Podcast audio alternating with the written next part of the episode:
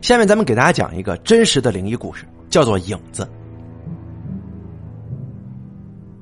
丽姐是我妈妈她好朋友的闺女，大我六岁。记得小时候啊，丽姐十八岁那年，有一次大家在一起吃饭，我突然好羡慕丽姐呀。当时我十二岁，她十八，丽姐在我心中就是大人了。那个时候我很想长大。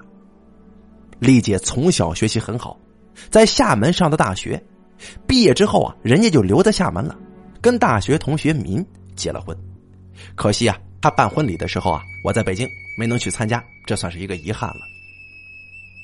结了婚呢，丽姐便带着民回四川探亲。丽姐家在新津，父母都是石油勘探局的，家就住在石油勘探局的家属大院。谁知道这夫妻俩回了新津之后啊，父母又又到绵阳家亲戚家去了。哎，这小两口决定在家休息两天吧，再去绵阳的亲戚家去找父母。不知怎么回事她的这个老公民，可能因为水土不服的原因吧，刚到四川的第二天就病倒了，上吐下泻，还发起高烧来了。我丽姐担心呐，就赶紧把民送到了医院。医生检查过后也查不出个什么具体病因来，便让民住院观察几天，先输点液再说。医生还说了，民这病啊没事估计就是水土不服引起的，让丽姐别担心。可是啊，丽姐每天都守在医院，民就劝她回去休息。我这点事儿没事我大小伙子怕什么呀？但是呢，丽姐始终不同意，就这么守着。民住院的第二天晚上。不管丽姐怎么坚持，民都让丽姐回家休息。这陪床这活不容易，伺候我在医院里病号的那些朋友们，咱们应该都有所了解吧？啊，这伺候病号这不是个好活熬夜啊也累也警觉。丽姐当时没办法呀，就只能回家。医院离家不远，也就走路十五分钟吧。晚上九点多，丽姐一个人走在回家的路上。看着马路两旁稀少的行人，再看看这条自己从小走到大的路，心里就不禁感叹：“哎呀，我的天，这时间过得真快啊！这一晃，自己居然都成家了。”丽姐一边想着心事，一边就往家走。大约还有两百米距离的时候啊，就快到家那个点儿。突然间呢，丽姐有了一种很奇怪的感觉，她好像感觉自己身后有很多人似的。他当时就条件反射性的回头，只见身后啊空无一人，只有昏黄的路灯照着自己的影子。丽姐看着自己孤独的影子，也不知怎么的，心里突然觉得有些委屈。自己好久没见到父母了，这好不容易抽个空回趟家，父母居然都不在，而自己的老公民在这个时候又住院了。哎呀，他是真希望父母能够在身边。就在丽姐发呆寻思事儿的时候，她突然间发现自己的影子旁边多了一个人的影子。丽姐吓了一大跳啊！是什么时候这人走到自己身后的呢？自己居然还没发现。她赶紧转头一看，这马路上啊，除了偶尔经过的车辆跟行人之外，她的身边没有任何人。丽姐觉得很奇怪呀，难道是自己眼花了吗？她怀着有些忐忑不安的心情就回到家了。那天晚上，丽姐睡得很不踏实，做了很多乱七八糟的梦。早晨醒来，她仍然感觉浑身疲累，这一觉算是白睡了。这个时候天已经大亮，外面有阳光照射进来，看着外面的好天气，丽姐的心情也好了许多。就起床进了卫生间洗漱。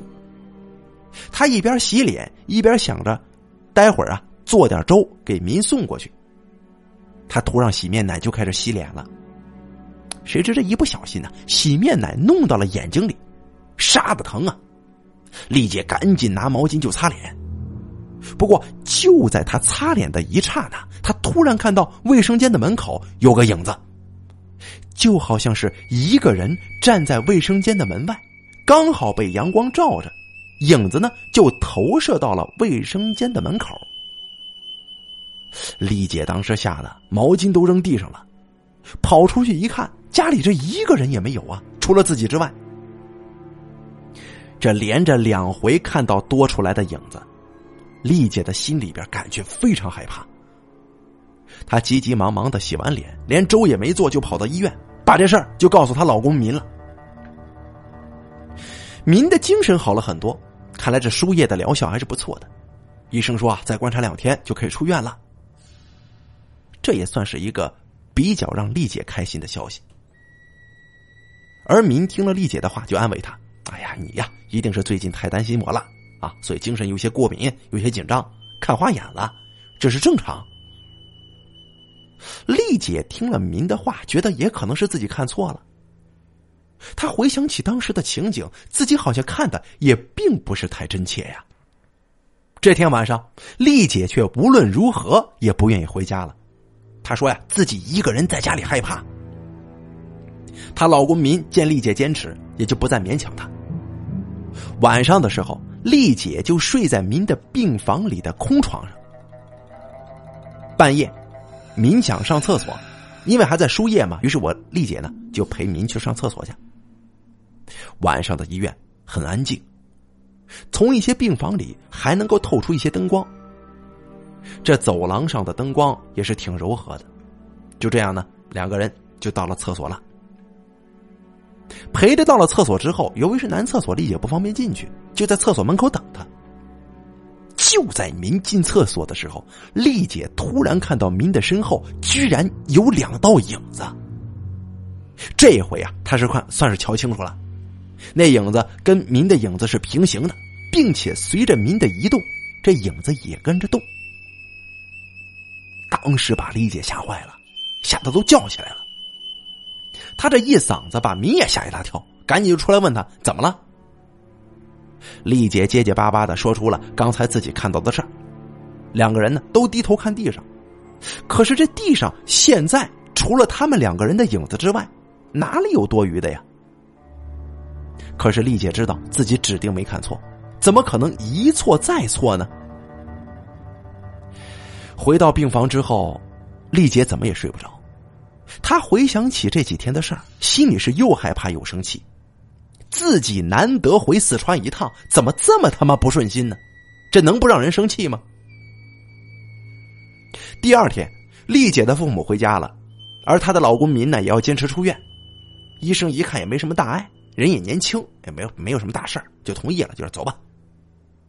这下家里就热闹了。丽姐的父母心疼民生病，又见了这好久没见过的女儿，心里是挺开心的。晚上就做了很多好吃的菜。说是为他们接风。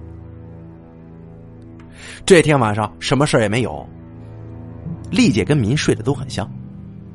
这早上还没起床，父母就把早饭做好了。丽姐跟着民呢起床吃了早饭之后，丽姐的妈妈拿出了早已织好的毛衣，让丽姐试试。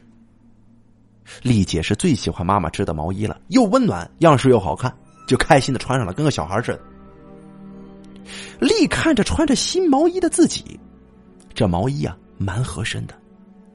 她开心的在镜子前转了个圈就在她转完圈之后，这眼睛看向镜子的时候，她看到就在母亲坐的沙发上多出了一个影子呀，好像是个人，还跟妈妈并排坐在沙发上，同时被光线照射照出来的影子。丽姐受不了了。跟父母谈了这几天自己所见到的东西，丽姐的父母听了都觉得有些不可思议。老人家嘛，一般都比较信这个，于是就说：“哎，是不是有什么东西缠上你？你跟你跟人女婿了？要不这民怎么一回家就生病呢？非要拉着去庙里拜拜。”丽姐不愿意了，受过高等教育，啊，是个唯物主义者，怎么会相信这些呢？打死也不愿意去求神拜佛的，他是。不愿意干这事儿，丽姐的母亲没办法，只能自己去了庙里，给丽姐和民求了一个护身金佛，就带身上了。说也奇怪啊，自从带了这金佛之后，丽姐就再也没看到过那个奇怪的影子了。在家里待了半个月，丽姐跟民决定回厦门啊，提前回去吧。临走前，一家人照了一张全家福。距离取照片还有几天时间，于是丽姐决定先走。随后呢，让妈妈把这照片再寄过来。丽姐跟明回到厦门之后的一个多月，丽姐的妈妈呢就把照片寄过来了，并且啊还打电话让丽姐不许把这金佛取下来，你得带着。丽姐看照片，这一家四口啊在这照片上，哎，挺笑得挺开心的。可就是在丽姐跟民的中间，非常清晰的有这么一个黑影，站在他们俩的中间。丽姐跟民看着这多出了一个影子的照片，都觉得浑身发凉啊！这到底是怎么回事呢？不过再后来呀，他俩也是因为工作繁忙，再就是不信这事儿，身上也带着这佛，也就没怎么没怎么研究这个事儿，也就当一个呃怎么说呢，一个奇异的经历就过去了，也没怎么追究。到后来啊，反正这个事儿也没给他俩带来什么什么什么影响啊。好了，这个叫做影子的真实灵异事件呢，咱们就讲到这儿。